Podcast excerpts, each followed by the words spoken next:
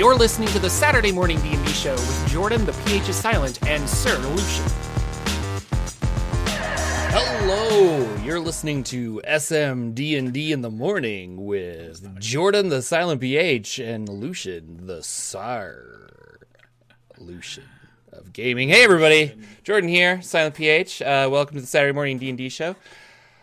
Lucien, my co-host, how are you? We had a week off. I am good. Okay. I'm glad we settled all of that. Uh, yes, I did shave. I am in a play, and uh, I am playing Wayne Hopkins in the show Puffs. It's a Harry Potter parody. It's very funny. Um, and uh, I did. The director said I didn't have to shave, but the more I was playing the character, I'm like, this character doesn't have a beard. So we're going clean shaven for a little bit. It's been three What, uh, years I've had a beard because I was like, I'm going to grow it for a pandemic, and then the pandemic didn't end. Do, do you, are so? Are you a method actor where you're like Wayne for the next like six weeks? No, and I despise method actors. I that is not something that an actor should we needs to call do. you Wayne? No, gotcha. No. Uh, yeah, that's a whole can of worms you just opened because I those people that are like, well, Hot I, take from Jorphdan. I don't know what a car crash feels, or my favorite is I don't know what a gunshot feels like. But in order to do this, I'm going to have to get shot by a gun so I can accurately portray. No, you can. You don't have to do that. So. Um, but yeah, welcome everybody. We're going to talk about some Dungeons and Dragons. Uh, Mr. Lucien had no electricity last week, which is why we had to cancel. But I we thought I lost my computer last week when it went down. The sound that the house made as the power zipped through it, and then everything shut off and then came back on. My PC wouldn't start for another like at least forty five minutes of me turning it off and on, off and on. Ooh. Finally getting it to back, come back up. I, th- I thought it died. was it must have been the voltage or something was off, Yeah, and so it didn't have enough. Yeah. and I have the power protectors and everything because the first Well, a surge protector will. house, Yeah, it protects from over voltage, but not under. Yeah. Yeah, oh, I'm getting there. because the first time we moved into this house, within two weeks of living here, just by turning a breaker off and turning it back on, it killed the first computer I had in this house. So then I bought a more expensive, you know, line controlled um, power. Or, so it keeps it from the brown power out and then Yeah. the actual blackout. So it's not getting a surge and it's not getting the undercurrent it's supposed to. But it's still but I mean me and you have talked off camera a few times that my computer has been acting wonky. I Yeah. think it's overheated a few times playing some of those big games that are really taxing your video cards. It's really pumping that heat out and I think uh I think it's close. I think it's on its last legs. So then I, was super worried last week. Yeah. I would be too. but but Well, last we week, made it through. last week we were going to talk about uh, this book. Yeah. Monsters of the Multiverse, that came out, and then but a whole bunch of other stuff came out. um, in short, I picked this up.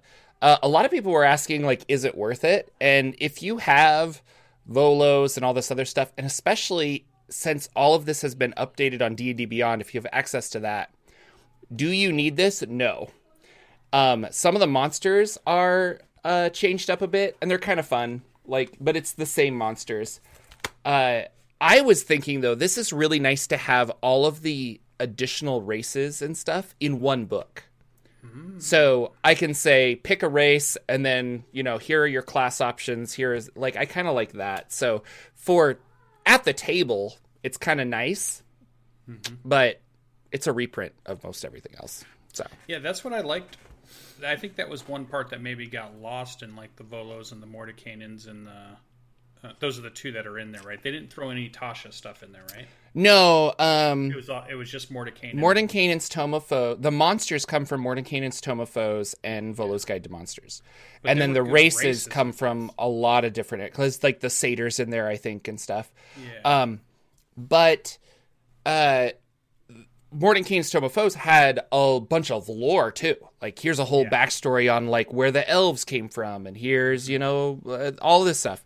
So that not not necessarily was uh forgotten realms specific was but was very like forgotten realms adjacent i guess um Mm-hmm. And so they kind of just they also just stripped all that lore out. In this book, you're getting monsters, and that's about it. It, it is like essentially a monster manual too. Like Yeah. they just combined it all. So I don't know. That's good. I mean, if you need it at the table, it sounds like it's more reference to, so it is more useful, like at your table, because you've already picked what creature's going to be in your. Yeah, so you don't have like five books open, kind of a thing. But Whereas, with like Mordenkainen gave you stories of orcs, or like what you said, like there was a lot Yeah. of backgrounds. For yeah, like where the goblins came from and and Yeah. things like that. So I I I don't know. I like it. Um, I kind of just I'm a collector too, so I just kind of pick it up because I'm like, oh, it's the new book. I don't know. Mm-hmm. Um, I shouldn't say that though because I don't.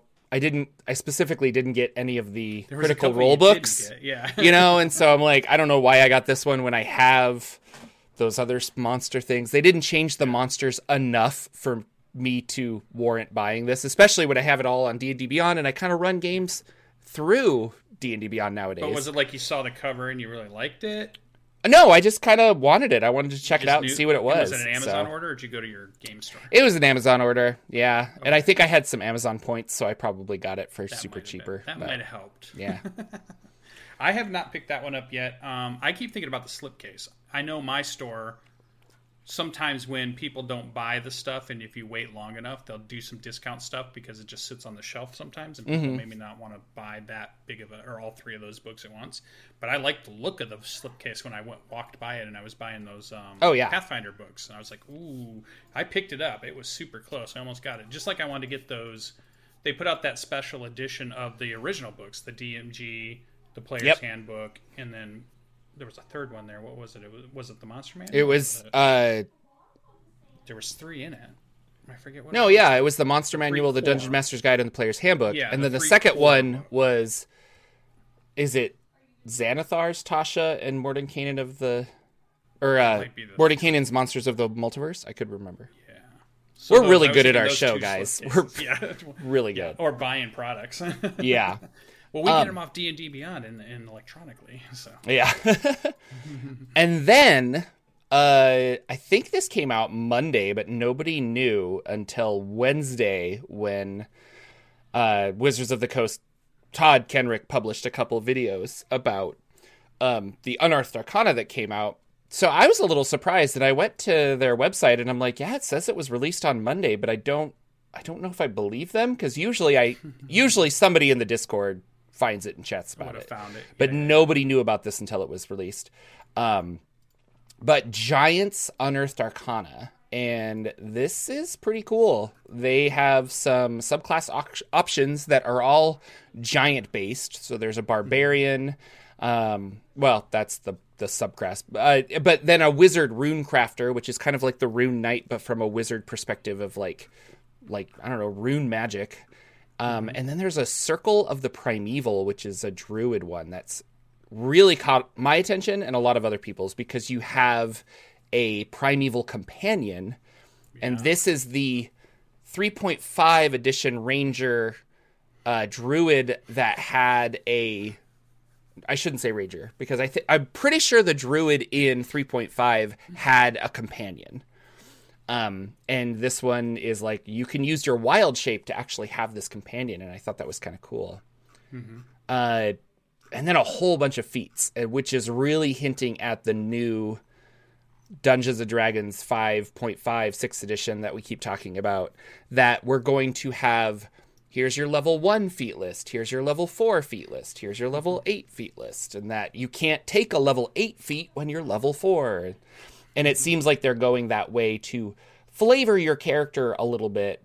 Um, so I could be a, I don't know, human uh, fighter, just a generic fighter, but I have this uh, Fury of the Frost Giants, which is like I've got I don't know I was blessed by a frost giant or something, and so now I have resistance to cold, and when I attack creatures, I can retaliate with a burst of magical blah blah blah. Um, pretty cool. It's all kind of tied to Constitution, which is something I like that it's not intelligence based, so everybody kind of wants Constitution. Um, so it works for everybody. And I'm looking at these as a dungeon master thinking I would love this to be uh not a magical item, but like a blessing that my that something in game, you know, like the the characters defeat something, the gods come down and they bless them, or the giants bless them, and so now they have this feat kind of for free. Uh, I'm curious the direction Wizards is going with this to see if it's going to work out like that or if it's going to be something completely different. Well, and even in the some of the feat descriptions, it's a lot of elemental stuff and a lot of stuff referencing giants. And Yeah. what this felt like to me was a, a great supplement to um, Storm King's Thunder. Anybody that read Storm King's Thunder, because you dive big time into the history of the giants and what's going on with the ordning and the the battle between them and the dragons and you get to find out a lot more and learn that lore if you're going to run that campaign about you know the different types of giants and stone giants and fire giants and cloud giants and you know just all this stuff and when i was reading this it was just bringing up all those memories back again of me reading through that book go oh yeah this is there's so much giant lore that they have and it's a lot of stuff that I like in this where it's talking about things getting bigger or how to use things that are big in your campaign kind of things. So whether it's like the barbarian, you you your size increases, or your companion's a big you know creature that you're going to be mm-hmm. using, or you know there's runes and, and power there to make you bigger with some of those feats there. And I just thought those are all kind of cool. And and runes were big in Storm King's Thunder also because that was a lot of the magic that the giants tapped into. Yeah. rune magic. So I think it's cool that it's bringing it to us stuff that we could use, stuff that maybe a character could learn, or the even the idea that maybe at some point you let you know a player in your campaign explore the idea of playing a giant or playing something like that, where D&D really has always confined us to medium size, right? They they always stayed even when they gave us like centaur, they were really careful not to make it a large creature or when they gave us monster races, they didn't give us like ogre. They, you know, or if you were a minotaur, I think it was always still you were just medium creature. They didn't want to go past that for some reason in their combat system. But this kind of feels like maybe they're loosening up on that a little bit. Maybe they're like, okay, maybe it's not a, such a big deal if if somebody there isn't just medium size. I don't know. I disagree because I think a lot of this is like you are medium until you use the power, but it Yeah. specifically says a couple of times that if you're in a place where you can't become large, you don't. Like it's impossible. Gotcha. So, uh, and I don't. You're right. I don't know if that's a, a balance thing. It doesn't feel like it should be because even even Gary Gygax was just like, if you want to play a dragon, pick up the monster manual and play a dragon. Like, who cares? So the the idea that we have playable races but not playable monsters and that all races need to be I don't know. But then on the flip side, let's think about that. They did give us tiny fairies and you can be Sure. tiny. Can I'm pretty small. sure. Well, you can go you can because it's large, medium, small, tiny. And I think the fairies can be tiny. Maybe I'm wrong about that. Like the brownies or uh. something. I'll have to look it up. So, but yeah. Anyway, that's somebody in chat will correct me because they're Yeah, awesome. it felt to it felt to me like they tried to stay away from huge, which would have been the four square, you know, token for your character. Like they always kept you in the five five by five square. well, or less. medium is five by five. Large is Yeah, or less. four is four. okay, that's yeah. what I'm thinking. of. I'm sorry, large. And then huge is another circle outside of that, and then gargantuan is another circle left that. No, fairies have to be small. Okay, thank you, Bill. Yeah, so never mind. So we can't even we there, can't go tiny Big fairy. and we can't go large. I don't know. And I wonder if it's because of the reduce and enlarge spell. Because if I could take a large creature Hmm. and make it, you know, huge, I don't know. Bigly, as they like to say. Bigly. I always thought it was something about mm, the what could surround something, and maybe that's through balance. That's off. true, If you're because- playing a four square, and then all of a sudden you can have nine things around you beating Yeah. on you, but I don't, I, I don't know. I don't. I can't. I, is that the only reason, or was there really a truly different reason for that? I was. I, I wonder if we could find that out there. So I bet somebody on the internet has talked about that somehow, some way. I don't know. But maybe maybe we can start to have you know bigger things that we can have because we could I guess have your your DM in um, when you went to Tomb of Annihilation down in Chult, I feel like you could buy a large dinosaur that could carry stuff for you, and it was considered large and went around with your party. So you could have a companion Oh yeah. pet that's large. Well, even the Drake Ranger at a certain level, your dragon becomes that large. was the first time that yeah, I thought that Yeah. they would give it to us because they would never give that size of a pet to us before. And the druid shape change, you specifically can shape change into large creatures. Like the giant scorpion and the giant centipede and stuff. Not centipede, but spider. Like those are large in the monster manual. So you can shape change into a So large makes- creature. Yeah, so I don't know what the what the hesitation would have been for that. I'll have to look that up at some point. There must be some story behind why they've always stayed away from that. I don't know. We'll get Jeremy on the show and tell all of us. So Mr. Crawford, an eye out.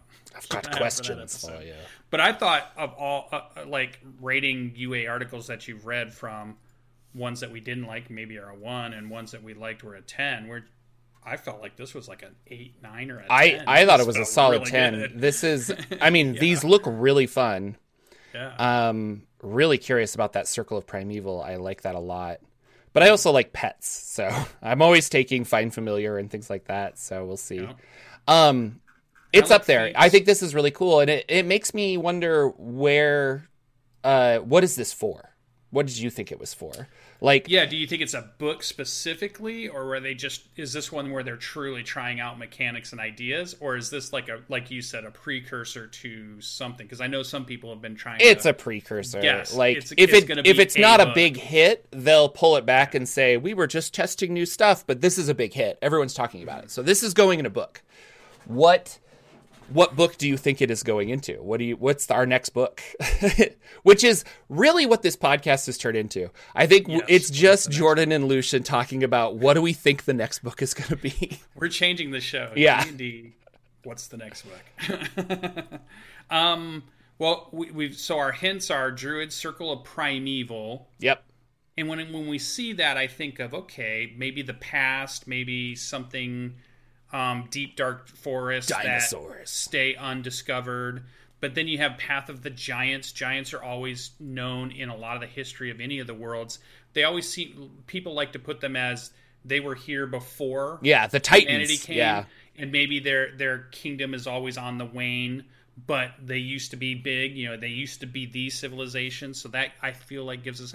Maybe we're getting a book that goes back in time a little bit. Maybe we get a book that's going to show us some like early Forgotten Realms stuff, or maybe an early Yeah. campaign world. Well, and I'm I'm wondering the same thing. And is this tying into Critical Role? Because I, I haven't super been following Critical Role, but I know you just sent me a clip this morning of the is it Brendan?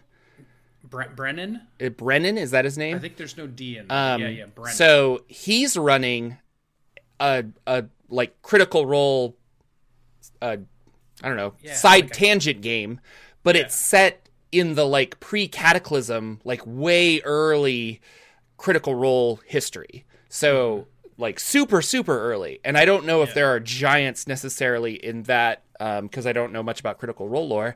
Uh, but that that made me think like, okay, are we are is this i mean obviously they i bet critical role has uh jeremy crawford and and or i should say critical role and wizards of the coast have each other on speed dial. And i'm sure it's just like hey do you want to incorporate this into your next campaign so that we can make some extra money? And like it's you know beneficial.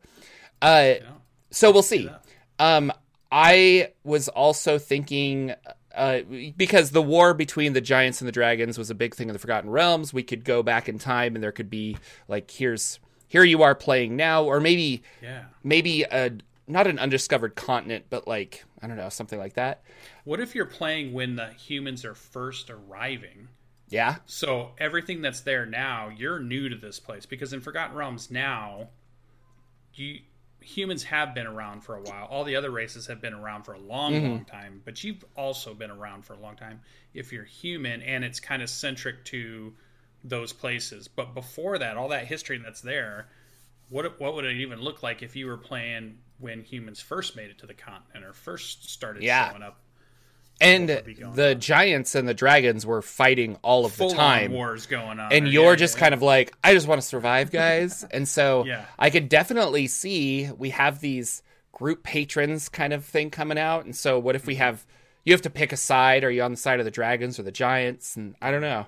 Um, I also like the idea yeah. of, a, of a setting where maybe everything is giant sized so maybe it's like the kaiju world or it's the oversized world or like we're going into the we're journeying to the center of forgotten realms and we find out that at the center of the earth everything's much bigger. So, yeah. you know, it's like that whole that trope of look it's a mosquito. Oh my god it's the size of an airplane. It, know, uh, uh, super mario world or super mario brothers 3 Like world world three or four is like the big world. That was yeah. a fun one. So something maybe maybe they're gonna do something like that, so you can actually have you know Godzilla fights fighting yeah. King Kong kind of stuff in your campaign. So then I was googling um, giants in Magic the Gathering because we haven't had a Magic the Gathering since Strixhaven, um, and sense. I and I think We're that that's one. still a direction that they could go. Giants appear all over um, Magic the Gathering, not not yeah. surprising. Uh, I don't know much about this, but Zendikar caught my eye, and we were kind of talking about that in the Discord. That um, it's kind of a, a prehistoric land in that sense, and that um, I don't know, like uh, I'm looking at it now, trying to find things, but it's populated by goblins, elves, and vampires. Like I don't know, but there's like a lot of giants, and it just kind of had that old timey, I don't know, like raw primeval world, I guess. And so I I I don't know. This could be a cool cool thing. Uh, Zendikar was my guess if it's going to be a Magic the Gathering setting, but I'm not entirely sure. It's one that I know is popular in the Magic the Gathering setting, so it makes sense that if they have a list of ones Yeah. that they're thinking about, I could see Zendikar being on that. Um, so I think that could be cool, and and really this could lend itself to any type of looking back at that UA. Yeah, you could see some you know influences of Magic the Gathering in there because even just any type of green you know, mass summoner, there always seems to be something cool and big that you're getting out of every green deck, right? There's always some big T Rex thing you can pull out, or you know, mm-hmm. some big big creature. So that could maybe that really could, and then your, I could see your Wizards of Rune crafting being your blue and yours, you know, your blue black stuff or your blues and something, and I could see that. I think that could fit there either way. You have two good guesses, I'm thinking. Another theory is that Oh, we got theory. Fizban's Treasury of Dragons. Yeah. Are they going to make basically that book but for giants? So like here's a book about ah. dragons, here's some dragon monsters, here's some dragon subclasses, here's some dragon feats, and now we're going to do a giant version and it's it's pretty much the same book but we're giving you new monsters, here's some lore. Two sides of the war. Yeah. That could be good, almost like you had in the when when, when they did the demons and the devils, the two sides of the war. you know, you got Yeah. a really good in depth look at the battles between them or the, what's going on between them down in hell. and Finally that could be cool. we could run our living in the land of the lost uh Yes. campaign that campaign that remember. everybody Yes. that that silly show was so bad. Yeah. Was And it just called Land of the Lost? pets. Yeah, Land of Oh, that Oh yeah, they remade it in 2009 as a movie. That's right. I never saw it.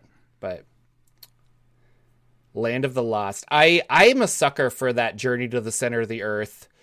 And there's this weird prehistoric world. Uh, X Men does it with the Savage Lands. Like I always thought that was Savage really cool. Yeah. So I'm I am not opposed to this. Like I Yeah, I'm sure think this could be a lot of fun. Version. There's Yeah. some island out there that has nothing but giant. that has never been touched it's preserved you know um and i i like that idea a lot uh if we got more dinosaur stat blocks i would be very happy.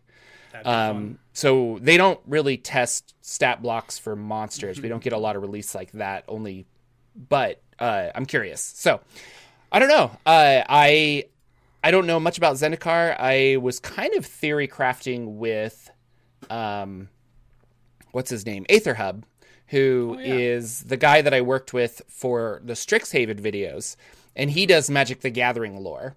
So we were talking uh kind of like casually uh mostly because he just had a baby and we were talking he's like she cries all the time what do i do? And i'm like i don't know because my baby also cried all the time. You just figure it out you just you wait i guess and feed it. I don't know and it's hungry. Um so we were talking about that and because there's a new Magic the Gathering Baldur's Gate setting coming out, which is kind of cool. Those cards looked really cool. Um, They're releasing some really fun cards. Uh, specifically, there's like a card called White Plume Adventurer that I thought was really cool. Um, so they're hark- harkening back to uh, White Plume Mountain, which is not in the Forgotten Realm. So it's kind of interesting that it's part of this set. Um, and the there's a Tomb of Horrors adventurer, so they're throwing in some Tomb of Horror uh, canon stuff in there, and should be kind of fun. Uh, that'll be interesting. I did finish. I don't think I told you this, but I did finish my collection of the Oh, Adventures in the. Forgotten Realms. I got the whole, not all, like there's like 600 cards, but if I had the borderless version of a card instead of the actual version, then I didn't bother getting the actual version because I had the borderless version. So, uh, but I have a whole. They're really pretty to look at. So I, I flipped through them. I'm like, this is awesome. So six. There were six hundred cards in that set. Well, if you count the duplicates. So oh, like Oh, okay. here's one, here's a What is borderless, here's an alternative art one. That's what I mean. They're all the same those. card, but they have three different versions of How it. How many so. cards then are you talking is in your collection? Oh, I want to say 200 or 300, I don't know. And that's like at that. least one representation of each of the Of cards each of the cards, yeah. be- yeah. Okay, that's still that's It was a lot, yeah. impressive. Yeah. that's a lot of artwork on those cards. And a Oh, lot of yeah. mechanics on those cards, and man, that, that was such a cool mechanic that they added to. You know, Magic the Gathering too. Just the the adventure, the dungeon delve and stuff? Up, the dungeon Yeah. delve. Yeah, Their their uh, initiative is coming to the next one. And I don't exactly know how it works yet, but I don't think anybody does because the cards aren't out. But there's a lot of cards that are like Con. when you play this, you you get initiative X, Y, and Z, and it's like, oh, We should do it at Gen Con. We should pick a night where we play. We just have our decks of. Oh, I'll totally bring some play. decks, yeah. yeah. Well, Just- we will play fun. Magic, sir. That'll be fun. That would be good. I'll build a Sitting couple at decks. dinner, you know, just Heck throwing yeah. games. Now that I know how to play, it's like it's fun. Um, man, so I don't know. I'm really curious. I I like the giant stuff. I think I'm. Oh, here's a good question for you. If you had to pick a side between dragons and giants, what you gonna pick?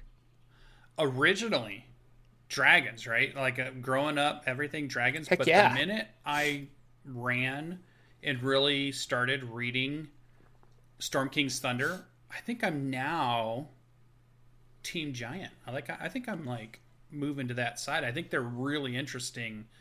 The things that were going on with them and the where they're They're they're a, the lot cooler than just big humans. I'll give them that. Like yeah. Yeah, there's a lot going on that I didn't realize. Whereas dragons are cool, always. Oh, dragons yeah. are cool. But but now I'm like, oh, this is cool. So I think before that, dragons for sure. But now, for sure, I think uh, t- Team Giant. I'll go Team Giant. Yeah. So anyway, Unearthed Arcana's out there. I would encourage you guys to go read it if you're well, if you're interested in it. I guess it's it's very interesting. Give us your guesses. What you Um, think Yeah, I don't know. You know, I'm just I really it it could be so many things, but And here's what it is: no matter what book it ends up being, everything I saw in that UA article makes me think I'll love whatever book it is, whether it's a MTG book or it's a new setting or it's Yeah. tied to Critical Role. The three things I saw there made me think I think I'm going to want this book if this is what is just part of the couple of things that are in it. yeah, This is a book I want. for sure. this Um, added to my game. Yep. well, uh, and and yes, uh, uh, Moa Peach, I he he's been doing the hashtag Drow Patreon game, uh, so he wants to remind us that I still want to do that. I do too. Uh, I'm gonna play. I need to get through. have sent Jorphdan some really cool stuff. he did, and I did not buy it because I, I feel very poor at the moment. Um, but I. I gotta get through June because I'm in this play. It's crazy. We open next Friday, which will be fun. This is also why I don't have a lot of videos. Although I have Monday off for Memorial Day, I think I'm gonna try and film a really longer, really good, awesome long video. I have an I have an idea. Um, but let's talk about Kickstarters. You have a couple Kickstarters you wanted to shout out about. I did well, and um, I saw we all like uh, Kobold Press, right? Yeah, So they're always ones that anytime they put out anything, I thought they were pretty cool. So I saw that one that was campaign builder cities and towns, and I know you buy a lot of Kobold Press books too. And Do. Have always used them in your campaigns. What do you think about one that is about cam you know campaigns, building cities, building things. Is this one that you, when you saw it, you thought, hmm, I'd, I'd give it a look just because you've you know their quality, you know the kind of stuff they put out, or is this one you would pass because you're pretty good at building your own cities and towns and yeah i'm not good at that. Uh so i definitely like this and i like that it um and oh sorry i'll put a link in the in our notes here too or sorry in the chat.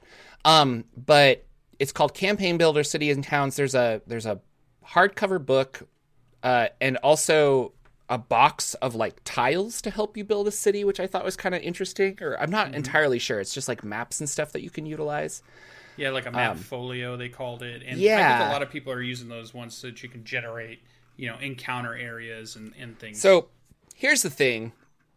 This is cool. Like if you want if you like this, if you want to build your own stuff, that's fun. I am to the point where I will pick up my, you know, Eberron sp- uh uh what's that called? I was about to say Tolis, but it's uh um Oh, Sharn. The city of Sharn in Oh, Eberron is huge. There's entire source books just on Sharn. If I need city stuff, I'm gonna steal that and I'm gonna call it, you know, Jordan's City on the Mount, and then we're gonna Mm-hmm. use that. And I'll just use Sharn stuff. Like I don't, I don't necessarily need to build it from the ground up. Um, that being said, I did I do love random tables to build stuff to be inspired by, and I specifically picked up Words Worlds Without Number, which is an RPG, but also that book is very heavy on creating like pantheons of gods and uh, cities and towns and etc. cetera, et cetera. So I there's value in that. Now, I, I did not back this, not because it's a bad product. I'm sure it's going to be great. It's just that I'm gonna I'm gonna use a pre-existing town and just make it my own. I think, Yeah. rather than doing something like this. But and we're, we're never ones to tell you to go buy anything. These are we always bring up stuff that we're interested in. Here's Yeah. Mm-hmm. the thing that caught my eye that makes me really. It says in addition to the campaign builder hardcover and PDF editions, this will fund the creation of the folio, which are the wet dry erase battle maps. Also, the roll 20 versions. You will get the roll 20 versions. So I play all my games on roll 20, and I thought that could be a nice mm-hmm. hook for me to get me as a player. So if you're a big roll 20 fan, maybe you might look at this and see if it's something you want. Because I think for roll 20, that's what I love about it is that I can always put out really cool maps for my Yeah. my players who live all over the country, and I can't get them at my table but they still can move their tokens around. They can still see dice rolling on, you know, the the virtual tabletop, and to have a nice, cool map always just makes the sessions better. I think so. Um, that was the one hook that kind of got me into it, and it was Kobold Press, so I'm always willing to give. You know those guys a look at any product they're bringing out because I've always liked everyone I have bought, even if I haven't bought everything they've done. The ones I have bought, I thought have been quality, and I've liked them. So I'll always take a look at something they're throwing out there. So I thought that was an Yeah. interesting one. yeah, no, Um, for sure. They're, uh, I mean, yeah, Kobold Press is great. They make great stuff. I have many of their books. I also saw one that was called uh, Aurora Age of Desolation. Yeah, this one is it interesting. really was the minis and the artwork that kind of captured me first, and then it was like, okay, this this seems like a pretty cool setting for you to take a look at. And a lot of this stuff was all 5e compatible or 5e related or meant for 5e. Mm-hmm. The stuff I saw just recently, um, and I thought it was great. And I think what if you always get a good artist for your Kickstarter, you're always going to get my eyes because whenever I just see a, an image or a you know, like a picture of something cool going on. I'm like, oh, let me check out what they're saying here. You know, you, you can grab me. So I, I always push back on that. Never judge a book by its cover. I won't judge it, but I'll pick it up and look at it if it has a good cover. so I'll at least I I mean, covers definitely catch your eye. There's a reason about that. So And I like that they, they have a really cool miniature of a dragon in there, very reminiscent of what I thought MC uh, DM stuff was doing. Matt Colville's group was doing, where they had some really cool minis when they f- did their very first Kickstarter that I think brought a lot of people to come look, take a look at it. Yeah, and to- these these minis look awesome, but they're not printed yet. So that's where I'm always worried, um, Yeah. because uh, I I just remember that I had well, uh, I think it was DM Nathan bought a bunch of Mm-hmm. uh, Critical Role minis through a Kickstarter, and yeah, the the composites like the the cell shaded stuff or not cell shaded, but like you know the the computer render of it is awesome. But then if it goes to kind of a crappy printer, all of a sudden the ones you get are like these are not the same molds that I wanted. So uh, I don't know. I'm I I want STL files, I guess, sometimes when I look Yeah. at those. Not that I have a 3D printer, but And then let me give you one more little hook here. It sounds like this is a book about five realms that are ruled by monarch dragons. ooh, Each of them, so there's like one that's a, a lightning charged realm. There's a gloom covered realm of swamps. There's the scorched wastelands of the volcano. There's the ice pyramids. yeah, massive dark and gloomy forest and each one of them have a dragon that rules over those lands and uh, i thought that was kind of a cool idea to have yeah, a world that's built around maybe the five kingdoms or the five realms of some big creature that is the overall protector and and what cool things could you do there getting into that um, lore and history or how would you use it in your games? Mhm. i thought it was very cool. 5e compatible for all you that are still out there playing 5e just might be something you look at. I felt like it it looked like a, a well put together um, kickstarter so you, you might yeah. out. No, it it looks very professional done, and hey, they've raised three hundred thousand dollars, which. I mean, I five years ago when a Kickstarter, a tabletop RPG Kickstarter went over a hundred thousand, it was impressive, and now it feels like, you know, these guys have twenty days to go. Maybe they'll get to half a million, and you're just like, oh, it didn't break a million, huh? Like I don't know. It's just kind of funny where I'm like, the norm feels like a million dollars now, and it it's crazy the amount of stuff going on right now. But So I'll give one last one out there. Uh, Everyday Heroes. So I love a superhero. Uh, I buy. I feel like I buy all the superhero TTRPGs that are out there, even though I don't think I've played a single superhero role playing game session. Yeah. ever. Nor have I run one. But I love them. I love reading them. I love thinking about them. I love pretending and telling myself I'm gonna run a campaign of them someday. I lied. I have played many games of Masks. Oh, yeah. Genera- a new generation.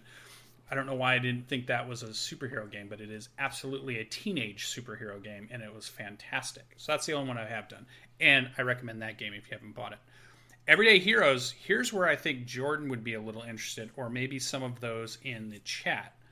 Not only are they doing the rule book for Everyday Heroes, basically like the 80s action role playing game that you could possibly think of, they list off some of the franchises and books that they're going to create using this system they're talking about.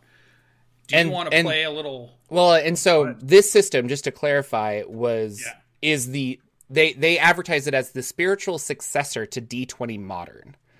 So that was the 3.5 era, right? Where you know Wizards was really pushing like everyone we need to use a D20, D20 systems, da da da, and now so they kind of upgraded the 3.5 D20 Modern with 5th edition rules, and then now it's called Everyday Heroes.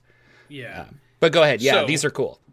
Would you like to play a campaign, or would you like to play maybe a Highlander campaign? Yeah, that could be See fun. that show? Maybe you're a fan of the movies. What about Total Recall? No, but no, not a Total Recall fan. no. How about Pacific Rim? Pacific Rim, one hundred You seem percent. like a Pacific Oh, yeah. Rim. Yeah, yeah. Okay, you want to you okay. Escape from New I- York, one hundred percent. that? Yeah, yeah. Snake Plissken in a moment. Hell and yeah. the Crow. Yeah, Think about a Crow campaign. Could be I good. That would be could be really good. But also Rambo's in there. Universal Soldier I thought was an interesting one. Kong Yeah. Skull Island. Um, so they put these in here as other books that they're developing and are part of like um, stretch goals and, and part of the Kickstarter itself. Like I think what they're going to do is when you get to the backer kit, you can add these on as add-ons of these campaign settings to use with the core rule book. Um, and so I thought that was interesting. I feel like there's a good mix of different types of games you could play there where you know like with your your total recall you can go maybe your cyberpunk route universal soldier you could go you know uh, a, a modern day battlefield apocalypse kind of thing kong island pacific rim you've got your big big creatures fighting each other, or you're part of you're part of giant robots fighting big Yeah. monsters, or you're you're helping big monsters fight other big monsters with Kong Skull Island. Who knows how that'll work?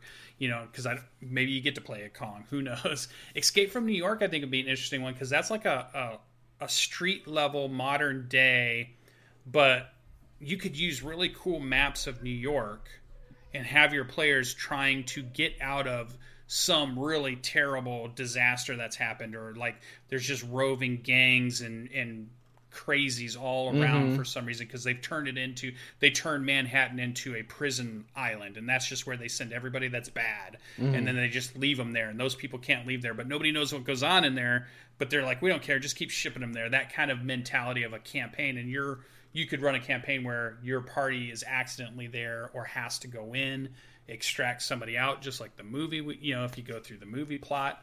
I think there's a lot of stuff you could play around with based off of that movie uh, rambo could be your old style you know vietnam style um, jungle warfare one person trying to escape from being captured by authorities kind of campaign. So i feel like there's a lot of cool stuff in there and it harkens back to lots of movies we all went to say blockbuster and picked up the dvd and rented and watched over and over or it came up on the hbo channel or this other channel and you watched it again and again just because it happened to be there These are all recording movies I feel recording I've off seen. of TV. That was yeah. yeah. Yeah. I feel like I've seen all of these multiple times. Like there was never one here that I've only seen. Oh, I just watched it the one time. right. You know, all of these I've watched many times whenever I happen to Yeah. Yeah, I'm curious about the system because it also feels like you could just be like a firefighter or a spy or I don't know. Like there's lots of hero. yeah, Yeah. yeah. So you're just you're just a guy that that has stuff. You're you're John McClane. Yeah, Run and you know around. Mm-hmm. things start happening. You know, the, the uh, some catastrophe, uh, earthquake. Uh, you know, a volcano rises in in Idaho. You know, all of a sudden, right in the middle of Idaho, what Yeah, do you do? it's gonna happen. You know, that the Yellowstone or the apocalypse. uh, yeah Yellowstone apocalypse is gonna there have, you go. You could play under that giant caldera. Yellowstone. Yeah. So cool. Those are some Kickstarters. Um, I wanted to throw out that we have PAX West coming up, which is in Seattle, and that is September 2nd and 5th. Of course, Gen Con is the beginning of August, and uh, Lucien and I are both going to Gen Con.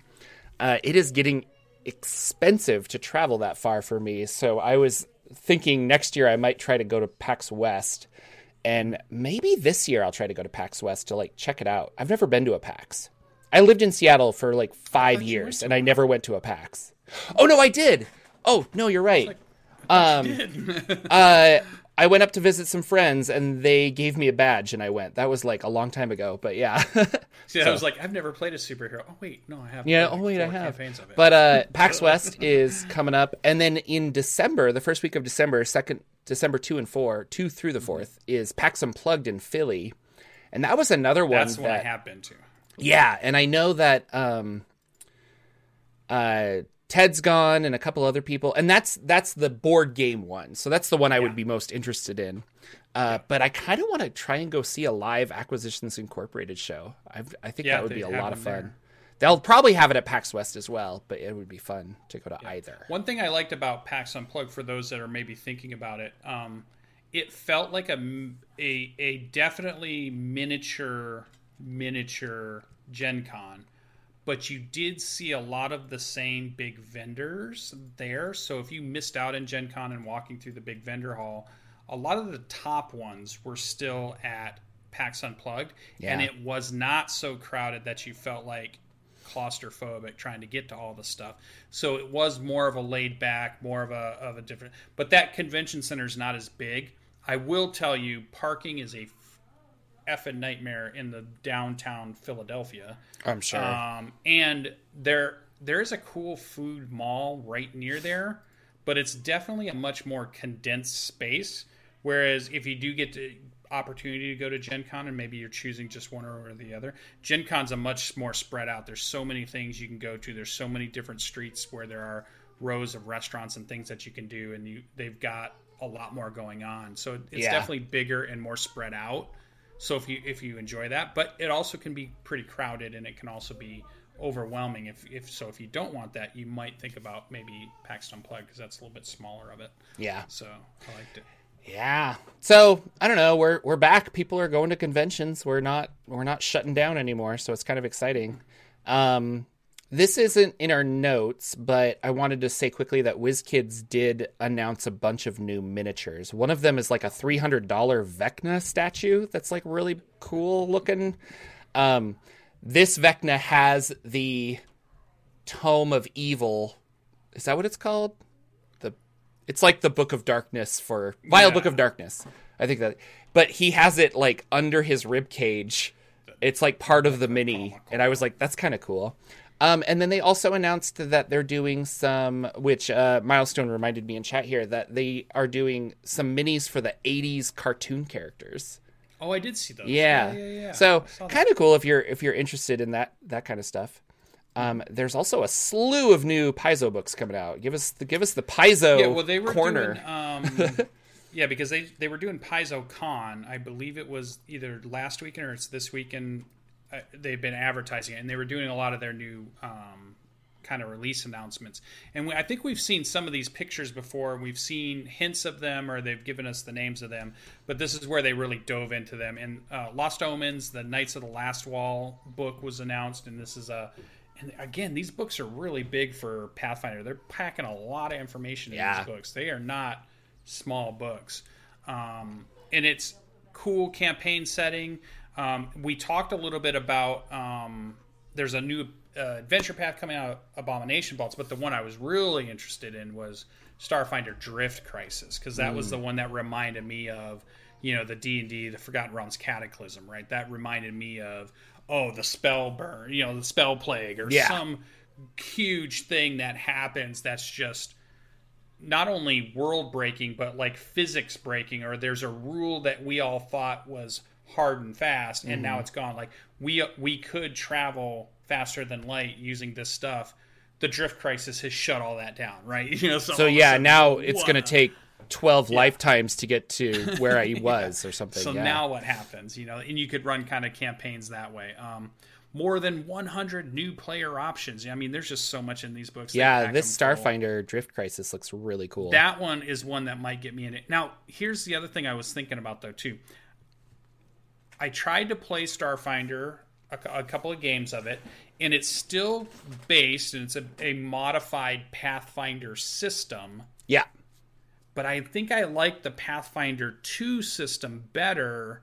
I Oh, want yeah, 'cause- Starfinder 2 Starfinder is That- based on a hybrid of Pathfinder Yeah. 1, Pathfinder 2 cuz they made Starfinder before second edition came out. yeah. And so it, it I that's what I've heard. I haven't played either, but I have heard that people are trying kind of yeah.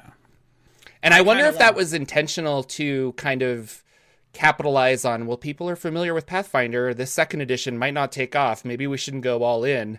But now it seems like a lot of people really like second edition. And if if I'm you could update the Starfinder rules, that would be kind of cool. I think I would be. I think I would definitely run Starfinder if they do port it to the Pathfinder 2 rules. Because then I'm learning Pathfinder 2 and I feel like, okay, I'll be able to do Starfinder also. Whereas right now, I feel like if I try to learn that and then go back and Ah, it's an not old that edition, uh, They yeah, they want to make Pathfinder 2 or they they were kind of marketing it that it's backwards compatible. So and maybe I tried to play Starfinder, and it's it's a little wonky. It was not as easy to pick up as I thought it was going to be because there was something. It felt like some of the rules didn't click with each other, and it felt like it was a rough draft version of a game system. It didn't feel as refined as I really wanted it to.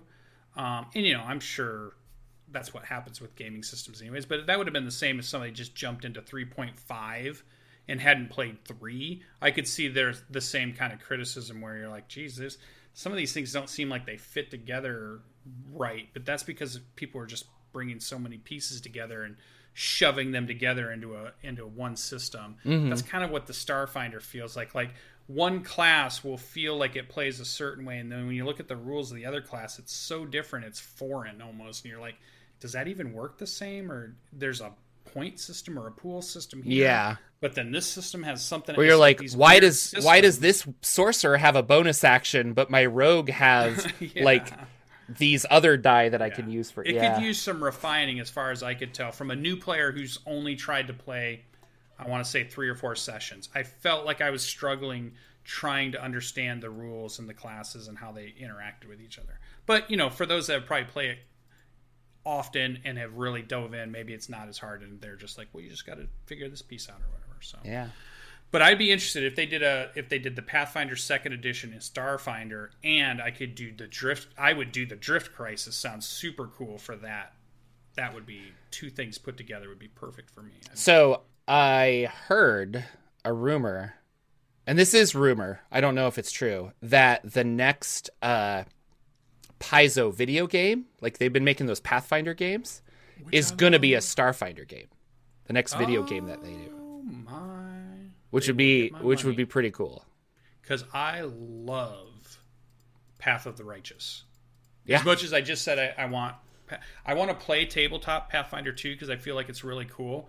But when the computer's doing all the rules for me and I can just play the characters and do mm. the things, that game is super cool. If you have not got that game, just put it on your wish list for like a 50% off sale or even better than that and get it. Don't let it go by and never get it. Get it on a sale if you haven't gotten it already and I it was a it's a fantastic game. I love it. Hmm. I love it a lot. So we'll see. I don't know. That was that was something I I saw read somewhere. I'm not really sure, but I hope so. That'd be um, cool. And I know it's the title of this video where we were going to talk about neutral or setting specific game mechanics. The idea behind that conversation came from last week when we didn't get to actually do it. So I don't think we're going to get it to it today. But the idea of, uh, and I guess this kind of comes back to that D20 or D20 modern, the everyday heroes. Like, do you like a generic system that I can take and play Rambo or The Crow kind of thing? So I, maybe we'll talk about this next week because I want to talk about games. Um, but that that's a that's something to ponder, and we'll we'll bring circle back around and talk about that in the future because I I like that idea uh, if if it's married or not. Well, I want to talk about one quick thing before you. Oh, go ahead.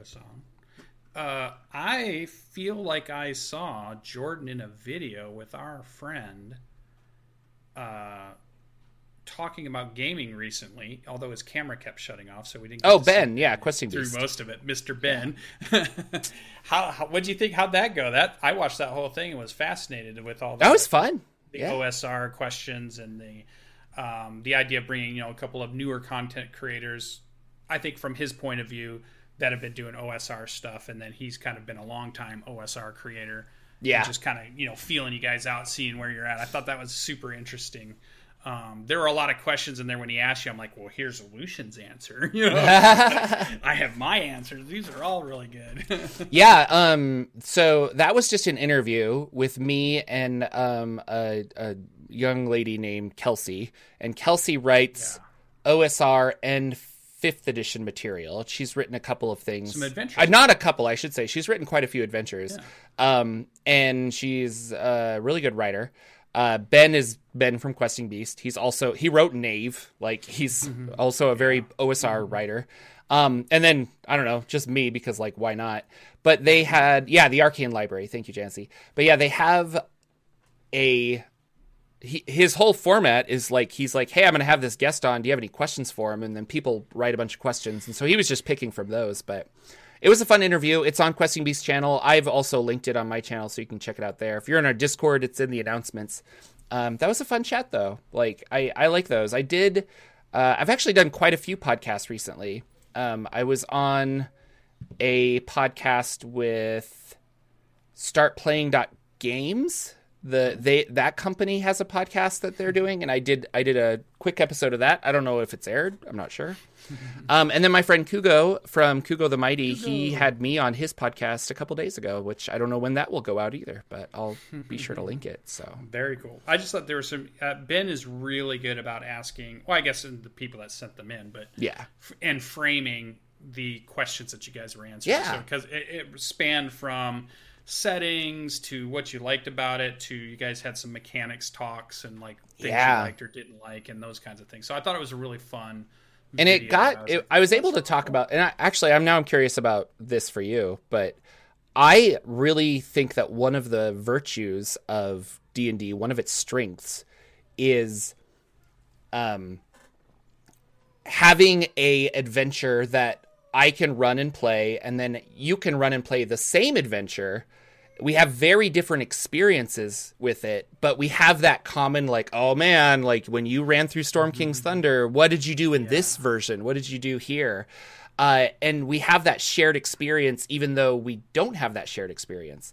And that's the reason I think like Marvel's so popular. You know, like I read a comic or I read a book, and or you saw the movie, and we both have a, an idea of Spider-Man in our head, and we like Spider-Man for similar reasons, but we had a different. So, but seventy percent of campaigns are in homebrew. for OSR stuff, right? No, no, for D and D Fifth Edition. Oh well, yeah, Um, OSR, it's probably even more. Like I, I don't. yeah, there isn't a would think. specific setting for OSR. I don't think. Yeah, but like I like the idea of all of us playing in the realms or all of us playing in Eberron, so we can all have that cool Eberron experience. Uh, and that's I think what they were trying to do. So I don't know. Like, what do you like that? Do you like homebrew Yes. settings more? Like, I think that's one of the coolest parts of D and D, and I'm a little surprised that seventy percent of people are like, well, I only play in homebrew or I only do homebrew. And then I'm also even more surprised that uh, there are people that are like, I refuse to play in the realms. You know, yeah, I yeah. refuse to play in an Eberron game, homebrew or nothing. Yeah, I think I'm at the first part of what you're talking about. I like the idea of having that shared, and that's why I put the homebrew I wanted to do in Forgotten Realms, but it was across the ocean on an island that doesn't get talked about much, right? Or But then you can use the same continent. gods and things But like now that. I yeah. can, yeah. So the the players still had a reference, and in fact, session zero they started out in Waterdeep, boarded a ship, and we went the two months it took to sail across the ocean to the new land they were going to to the brand new thing where I could do all my homebrew stuff. So I I always do like that idea that there's a connection to it, and I like that I put my homebrew in it mm-hmm. versus doing a full homebrew from scratch. But I mean, me and you have talked about cool homebrew ideas that I would love to take all the way through. And maybe that wouldn't have anything to do with Forgotten Realms too. But I think playing games and having that experience with the players, I like that idea where I can say, "Hey, when you went through, you know, Tomb of Annihilation, did you guys find this, or which which god did you have, you know, as your that you took, or what did you do Yeah. for this thing, or what did you do? How'd you guys fix the ordning? How did you guys get past this thing? Our group had such trouble with it, and you know, oh, your group walked right through. What happened? How'd that happen?